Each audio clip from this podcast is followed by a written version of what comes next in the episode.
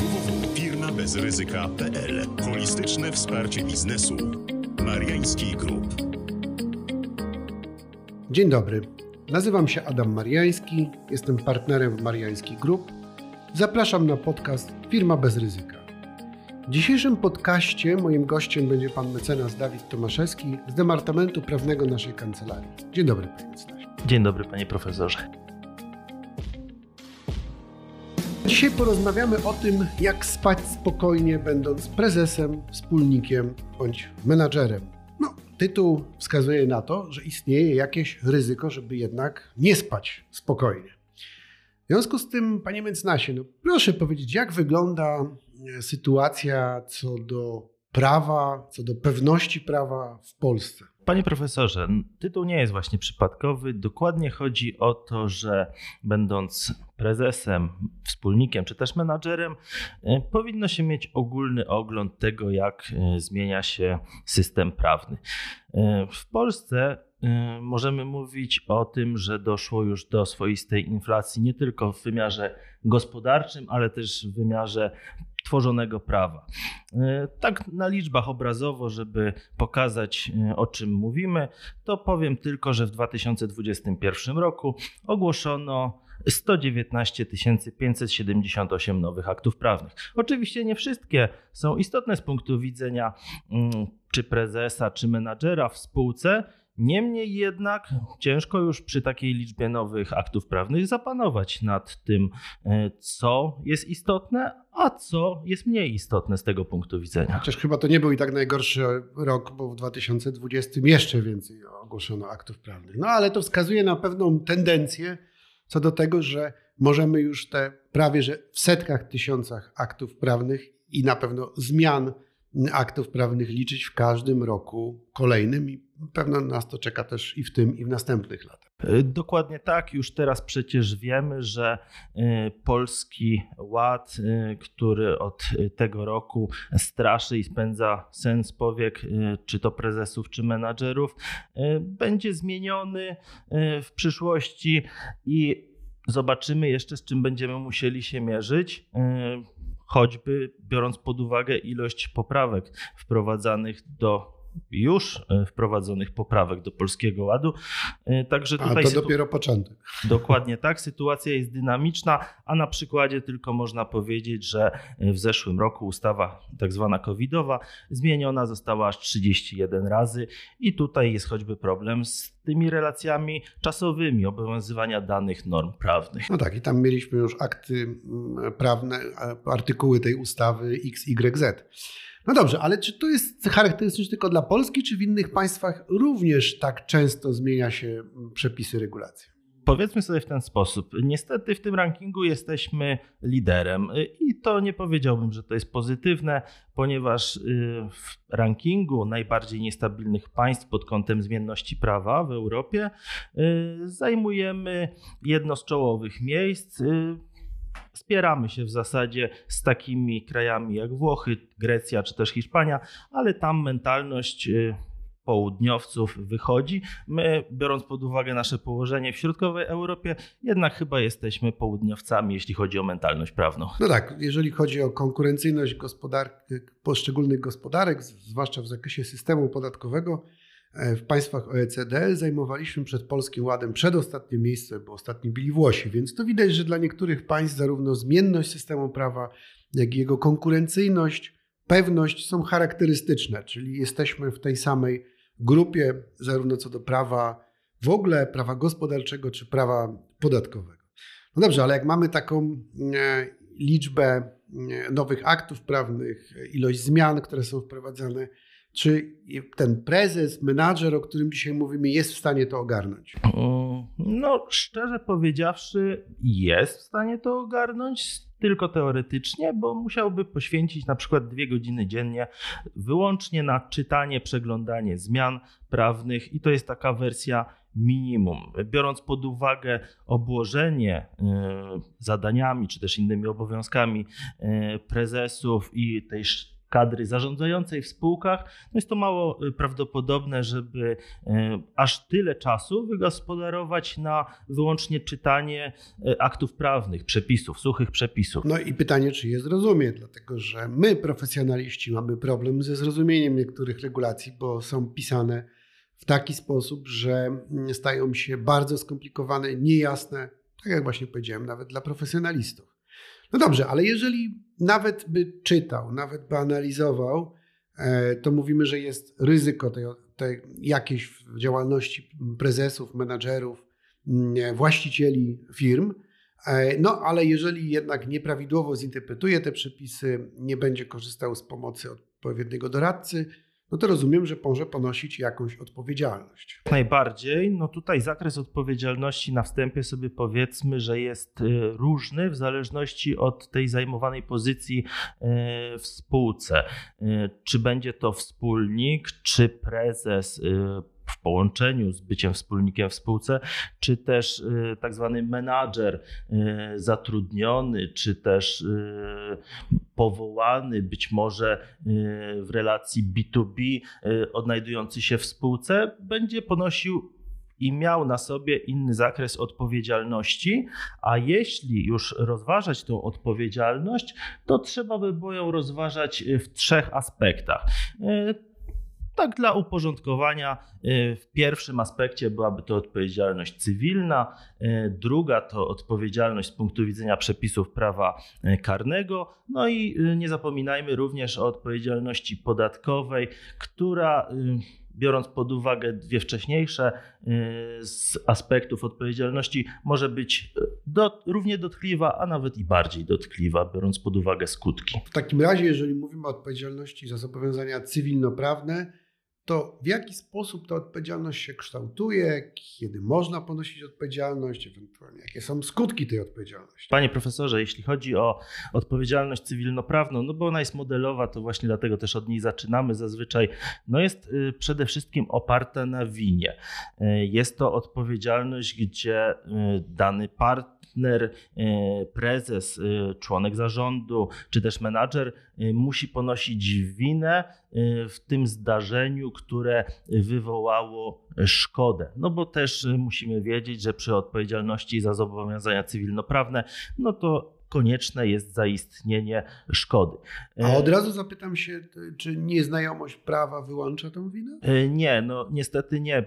Taka osoba będzie postrzegana e, jako, można powiedzieć, profesjonalista, e, osoba, która powinna orientować się w danej dziedzinie i mieć ogólny ogląd tego, w jaki sposób decyzje tej osoby wpływają na jej następczą odpowiedzialność ewentualną za powstanie jakiejś szkody. E, wiadomo, w biznesie zdarzają się złe decyzje, ale nie zawsze złe decyzje powodują powstanie szkody, a potem i odpowiedzialności za te zobowiązania. Czyli nieznajomość prawa szkodzi. Dokładnie tak, jak zawsze niestety i dlatego tutaj e, ciągle podkreślamy, że lepiej zapobiegać niż leczyć, lepiej na wcześniejszym etapie zwrócić się o poradę y, czy też opinię i zabezpieczyć się na przyszłość, żeby wiedzieć, czy dane działanie może powodować choćby y, jakiś zakres y, ryzyka. No dobrze, to jak mamy tą odpowiedzialność opartą na winie, to jaki jest zakres i skutki oczywiście tej odpowiedzialności. Trzeba podnieść też dodatkowo, że będzie to odpowiedzialność osobista, czyli dany, dana osoba będzie odpowiedzialna za zobowiązania y, z własnego majątku i to w sposób nieograniczony. Y, będzie ponosiła odpowiedzialność całym swoim majątkiem, jednak y, subsydiarnie ze spółką. Co to znaczy subsydiarnie ze spółką? Otóż w pierwszej kolejności powinni się wierzyciele zgłosić do spółki. Odpowiedzialność prezesa zarządu czy też menadżera pojawi się dopiero, kiedy e, spółka nie będzie w stanie regulować swoich zobowiązań i wtedy włącza się możliwość dochodzenia odpowiedzialności od naszego przysłowiowego prezesa. Jest to też odpowiedzialność solidarna pomiędzy na przykład członkami zarządów wtedy, kiedy mamy mm, zarząd wieloosobowy. No i co najbardziej dotkliwe, odpowiedzialność ma charakter pieniężny. I tutaj co do tej solidarnej odpowiedzialności, to może dodajmy, że zarówno za zobowiązania cywilnoprawne, jak i publiczno-prawne, o których będziemy mówić za chwilę, jest to odpowiedzialność niezależna od zakresu y, zadań w ramach y, zarządu spółki czy podziału między menedżerami. Czyli jeżeli ktoś nawet zajmuje się marketingiem i jest członkiem zarządu, to będzie ponosił odpowiedzialność za zobowiązania spółki, na przykład w sytuacji, gdy nie złożył wniosku o ogłoszenie upadłości we właściwym e, czasie, mimo że jakby na bieżąco nie ma, nie zajmował się finansami, ale miał, czy powinien mieć możliwość dostępu do tych informacji, a tym samym miał możliwość powzięcia informacji wystarczających do uznania, że spółka jest niewypłacalna i należy złożyć we właściwym czasie ten wniosek. W związku z tym obrona że to nie mój zakres zadań, ja nie wiedziałem czy nie wiedziałam, no to nie jest tutaj zasadna, ponieważ wszyscy członkowie zarządu odpowiadają za te zadania. Trochę inaczej już będzie odpowiedzialność menadżerów, no bo jeżeli nie jest członkiem zarządu, to odpowiada za swoje zadania i na innych podstawach innej przesłance. No dobrze, ale odpowiedzialność członka zarządu i menadżera może wystąpić wtedy, kiedy jest E, są spełnione e, co najmniej e, trzy przesłanki. Dokładnie tak, panie profesorze. Tak jak już wcześniej sygnalizowaliśmy, główne przesłanki to jest powstanie, wyrządzenie spółce szkody, czy to w postaci rzeczywistych strat, czy, czy też utraconych korzyści takie działanie, z którym wiąże się powstanie szkody, musi być bezprawne. I tutaj właśnie odwołuje się do wcześniejszych e, wywodów dotyczących winy, e, czy to menadżera, e, czy też wspólnika będącego prezesem spółki. I pomiędzy tą szkodą a bezprawnością musi istnieć związek przyczynowo-skutkowy. Wykazanie tych trzech przesłanek Y, warunkuje niestety odpowiedzialność za zobowiązania spółki w wymiarze cywilnoprawnym. Y, tego, y, tych przesłanek będzie musiał najprawdopodobniej w przyszłym procesie dowieść powód, który będzie chciał dowieść odpowiedzialności członka zarządu czy też menadżera. I tutaj to należy podkreślić, to nienależyte wykonywanie zobowiązań wynikających ze stosunku członkostwa, no, innego stosunku E, na przykład zatrudnienia czy też świadczenia usług przez menadżera. I tutaj nienależyte wykonanie należy oceniać w sposób obiektywny, czyli taki jak każda osoba zajmująca takie właśnie stanowisko powinna się zachowywać, czyli taki jak powinien być zwykle przyjęty. No a to oznacza, że szereg obowiązków spoczywa na tych osobach a czasami nie zdają sobie one sprawy właśnie z, z tych obowiązków, a tym samym ich nienależytego wykonywania, a w konsekwencji możliwości ponoszenia odpowiedzialności. Dokładnie tak. Czasami właśnie zwracają się do nas klienci mówiąc, y, ja nie wiedziałem, ja y, nie wiedziałem, że to jest, czy to zakres moich obowiązków, czy w ogóle, że są takie przepisy. No, niestety takie tłumaczenie nie będzie zwalniało z odpowiedzialności e, za zobowiązania spółki. E, co więcej, e, wystarczy już no, niedbalstwo, lekkomyślność tak zwana, żeby zarzucić skutecznie członkowi zarządu czy też menadżerowi po prostu winę, która będzie obciążała jego, no i powodowała najprawdopodobniej jakiś zakres odpowiedzialności za zobowiązania e, cywilnoprawne. No a jeszcze dalej, dalej idąca odpowiedzialność jest za zobowiązania publiczno-prawne, bo tutaj de facto już nie mamy kwestii należytej staranności ani winy, tylko po prostu jest sam fakt powstania zobowiązań i, jak rozumiem, e, niewykonania obowiązków związanych później ze złożeniem stosownego wniosku. Więc tutaj za jakie zobowiązania zwłaszcza w kontekście Polskiego Ładu, bo o tym musimy pamiętać, ten członek zarządu może ponosić odpowiedzialność. Przede wszystkim e, będą to zobowiązania podatkowe. E, no tutaj od tego nie uciekniemy. Podatki, jak wiadomo, są pewne jak śmierć, między innymi. E, trzeba się z tym liczyć, trzeba się liczyć też również z konsekwencjami ich niepłacenia, czy też płacenia w nienależytej wysokości. Przedsiębiorcy zazwyczaj zapominają, że y, zobowiązania publiczno-prawne to nie tylko podatki, y, są to też inne y, różne zobowiązania, takie jak tak zwane zobowiązania składkowe ZUS, czyli ubezpieczenia społeczne i dodatkowe należności należne i wpłacane ZUS-owi, ale przede wszystkim też tak zwana i bardzo, bardzo pojemna grupa innych zobowiązań, do których stosuje się przepisy ordynacji podatkowej. Grupa ta y, zazwyczaj y, charakteryzuje się tym, że w poszczególnych ustawach jest odniesienie się właśnie do y, wskazania, że w tym zakresie stosuje się przepisy ordynacji podatkowej. A w związku z czym, że stosuje się przepisy ordynacji podatkowej, to tak jak pan profesor słusznie zauważył, odpowiedzialność ta jest jeszcze bardziej dotkliwa niż odpowiedzialność za zobowiązania publiczno-prawne, choćby kwestia y, tej winy i już y, warunkujące to y, niewpłacenie lub niezapłacenie we, właściwym, we właściwej wysokości zobowiązań. Tu tylko dodam może, żeby też oczywiście pan mecenas wymieniał to oddzielnie, ale zwłaszcza po Polskim Ładzie nie ma wątpliwości, że składki na ubezpieczenie społeczne i zdrowotne są po prostu zwykłym podatkiem choć formalnie nazwanym oddzielnie i ordynacja rozszerza odpowiedzialność na te oddzielne zobowiązania, ale de facto są to zobowiązania podatkowe. Zatem jakie są warunki tej odpowiedzialności członków zarządu spółek kapitałowych za mm, zobowiązania podatkowe? Czy inne należności publiczno-prawne? Tak, tutaj możemy wyróżnić cztery e, takie przesłanki. E, jest to przede wszystkim wystąpienie zaległości podatkowej e, spółki. Musi ona być nieprzedawniona, podkreślimy, ale termin płatności tej zaległości powinien minąć w okresie pełnienia przez daną osobę obowiązków członka zarządu. To będzie warunkowało możliwość zwrócenia się do tej osoby w celu dochodzenia zapłaty zaległości podatkowych. E, kolejnym elementem jest e, tak zwana bezskuteczność egzekucji z majątku firmy.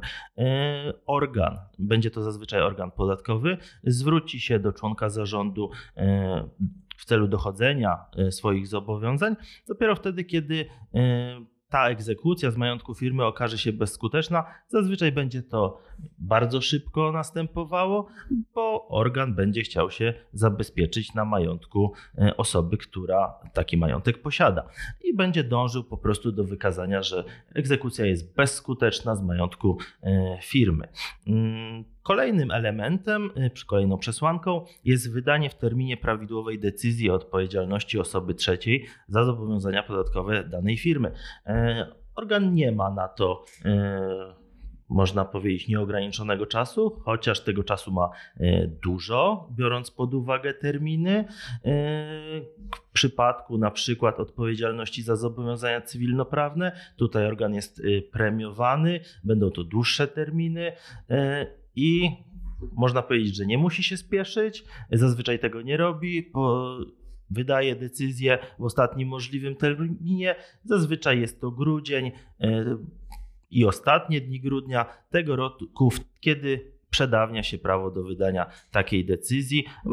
Zostaniemy powiadomieni o tym już być może po nowym roku, ale tutaj ustawodawca y, zrobił ukłon w stronę organów i wystarczy wydanie. Co niektórzy też y, mylą y, te kwestie. Wydanie to już jest de facto podpisanie.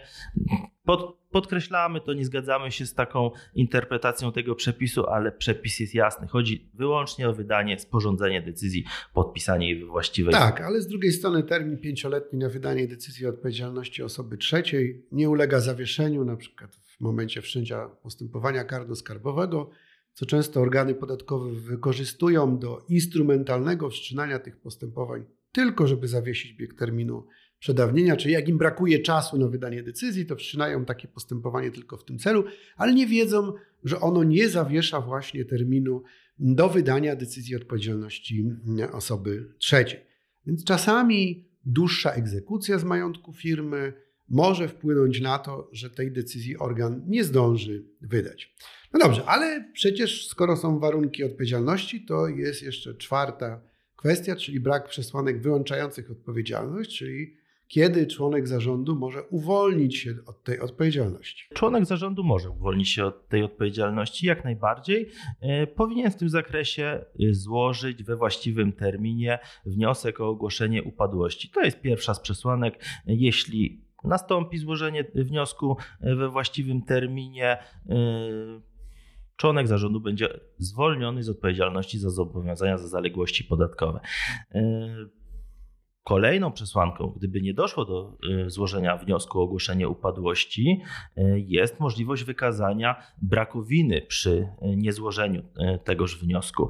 To już jest cięższa przesłanka. Zazwyczaj organ będzie kwestionował i wykazywał, że no jednak wina obciąża. No tak, ale długotrwały pobyt w szpitalu akurat będzie wyłączał, natomiast krótkotrwała choroba bądź właśnie podział zadań w ramach zarządu, że ktoś inny zajmuje się finansami, kto inny marketingiem czy sprzedażą, nie ma akurat tutaj znaczenia, więc na to e, trzeba zwrócić uwagę, że nie jest tak prosto wykazać brak winy przy niezłożeniu stosownego wniosku. Dokładnie tak. Muszą być to przede wszystkim okoliczności obiektywne, uniemożliwiające e, złożenie tego wniosku we właściwym terminie, ale też mamy trzecią przesłankę, trzecią okoliczność wyłączającą e, odpowiedzialność za zaległości podatkowe, a jest to ujawnienie adekwatnego majątku spółki, z którego organ mógłby się zaspokoić.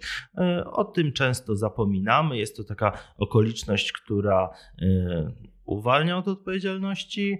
E, prezes, zazwyczaj jest to już były prezes, e, być może nie ma e, wiadomości o tym, jakie jest obecnie mienie spółki, ale będąc prezesem wcześniej, prawdopodobnie podejmował decyzję co do choćby zakupu jakiegoś mienia, budowania tego majątku spółki, i tu warto wszystko organowi wskazać żeby po prostu dążyć do tego, żeby odpowiedzialność została zdjęta z nas. No dobrze, ale to mamy odpowiedzialność cywilnoprawną, czy też za zobowiązania cywilnoprawne i za zobowiązania podatkowe.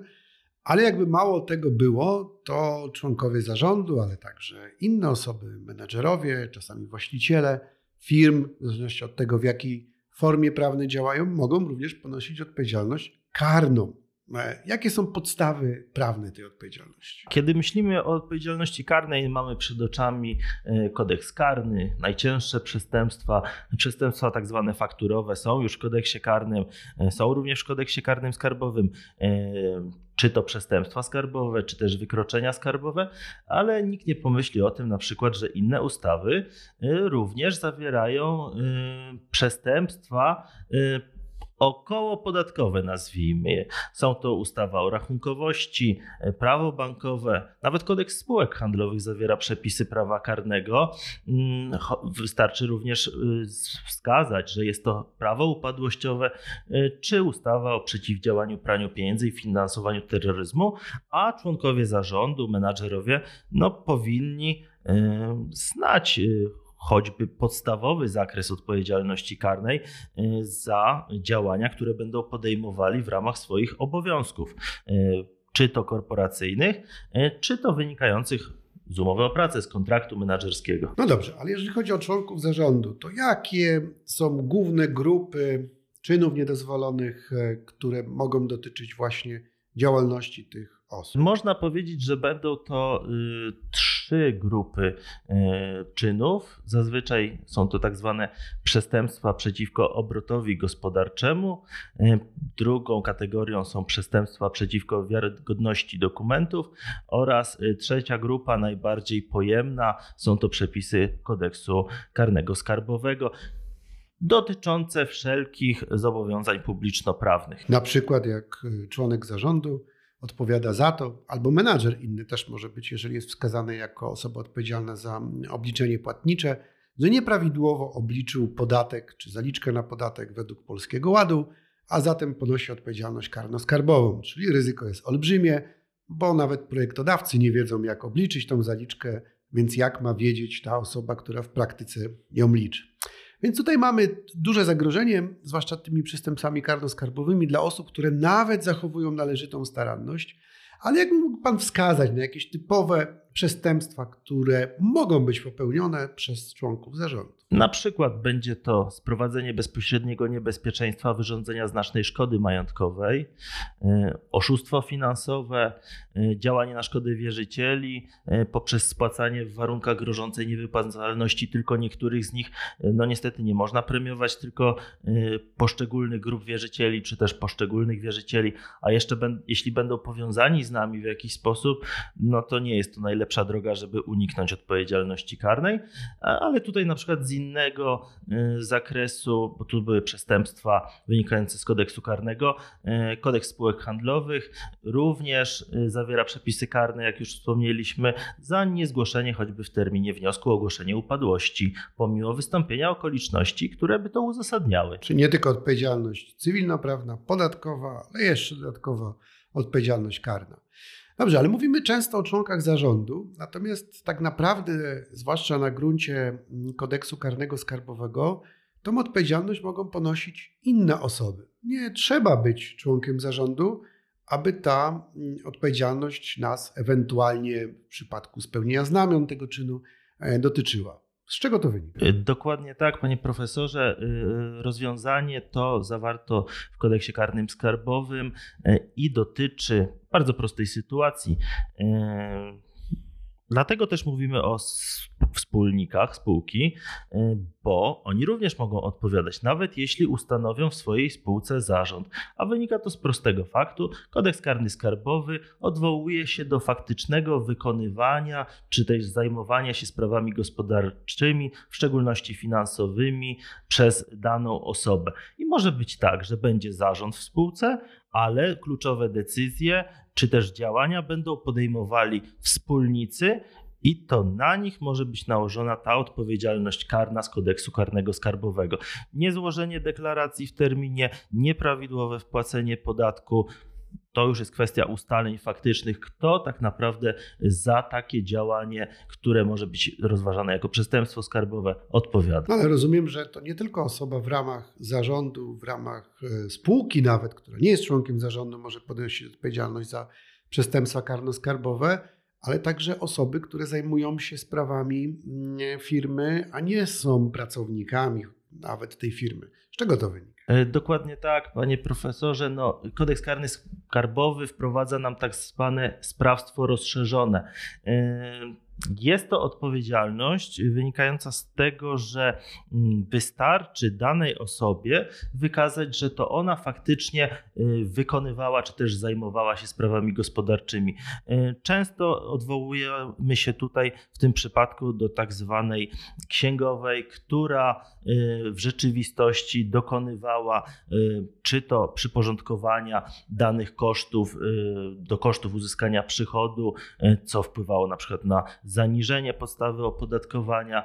I tutaj jeśli organy postępowania przygotowawczego wykażą, że mm, to księgowa, to modelowa księgowa, tak zwana księgowa, dokonała takiego zakwalifikowania, no to ona podejmowała te faktyczne decyzje dotyczące e, zajmowania się sprawami gospodarczymi spółki. Tak się zastanawiam, jak sprostać tym wszystkim wymaganiom. Przypomniał mi się mm, taki dowcip, jak to trafia mężczyzna e, do piekła, ale okazuje się, że zostaje zwolniony z pobytu e, w piekle, oczyszczony, trafia już e, do czyśćca albo nawet do nieba, e, ponieważ prowadził firmę w Polsce albo był menadżerem. I to już wystarczyło tych biczów i tej, tej, tego, co spotkało taką osobę, więc nie musi dodatkowo odpokutować za swoje grzechy. Więc jak strawić te wszystkie problemy, które są? Co zrobić, ażeby uniknąć albo zmniejszyć ryzyko odpowiedzialności. Czy jest to w ogóle możliwe? Mm, jak najbardziej. No w pierwszej kolejności powiedziałbym, że warto y, korzystać z porad specjalistów, ekspertów w danej dziedzinie. No to jest y, największa ulga, kiedy możemy zapytać eksperta, y, w jaki sposób podejść, rozwiązać e, daną kwestię, czy to sporną, czy też e, w której nie poruszamy się biegle. Mm, ale jeśli miałbym wskazać na takie podstawowe obszary, gdzie warto byłoby przyłożyć większą e, czujność, to byłoby to przede wszystkim staranne redagowanie umów czytanie tych umów, bo to też nie jest oczywiste, że się y, nawet y, umowy czyta przed ich podpisaniem. Y, sporządzanie choćby szczegółowego zakresu obowiązków oraz dokumenty spółki, tak zwane dokumenty korporacyjne, umowy, regulaminy, statuty powinny być ze sobą niesprzeczne.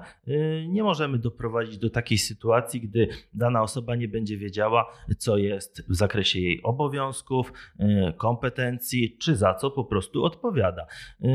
To wszystko powinno być nadzorowane, powinno być jasne oraz warto byłoby również stworzyć system compliance. A nawet jeśli mamy stworzony system compliance, dobrze jest go wdrożyć, a potem działać według jego podstaw. To znacznie ułatwi nam możliwość sprawnego zarządzania spółką, ale też skutecznie pozwoli nam ograniczyć ewentualną przyszłą odpowiedzialność, czy to cywilnoprawną, czy podatkową, no i przede wszystkim karną. Mm, także właściwe procedury, regulaminy, schematy działania, trzymanie się y, tych regulaminów, wdrażanie je, szkolenie i rozwój pracowników, a także zasięgnięcie opinii ekspertów, kiedy jest to e, wymagane. A jest to wymagane, jak Państwo sami zauważyliście, coraz częściej ze względu na zmieniające się ciągle prawo. No dobrze, to Panie Mecenasie, kończąc naszą dzisiejszą dyskusję, spotkanie, takie pytanie. Jak spać spokojnie? Co by Pan tak w krótkich żołnierskich słowach poradził przedsiębiorcom? E, panie profesorze, no w naszej działalności stworzyliśmy takie sześć kroków do spokojnego snu. Yy, przede wszystkim trzeba znać swoich kontrahentów.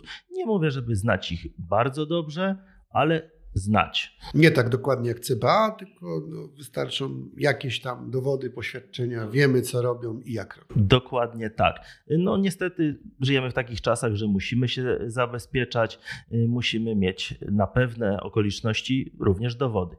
Powinniśmy jako drugą przesłankę wymienić y, weryfikowanie płatności. Jest to tak zwana biała lista, y, trzeba na to również posiadać dowody de facto najlepiej mieć wszystko, na wszystko dowody, można powiedzieć, skrócić to.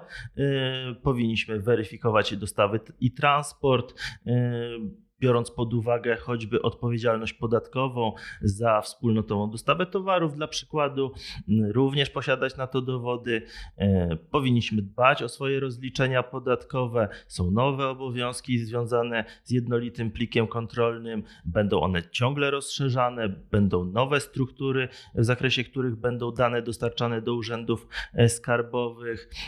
Piątą już, e, piątym krokiem do spokojnego snu będzie znajomość obowiązujących przepisów albo znajomość kogoś, kogo, kto je zna.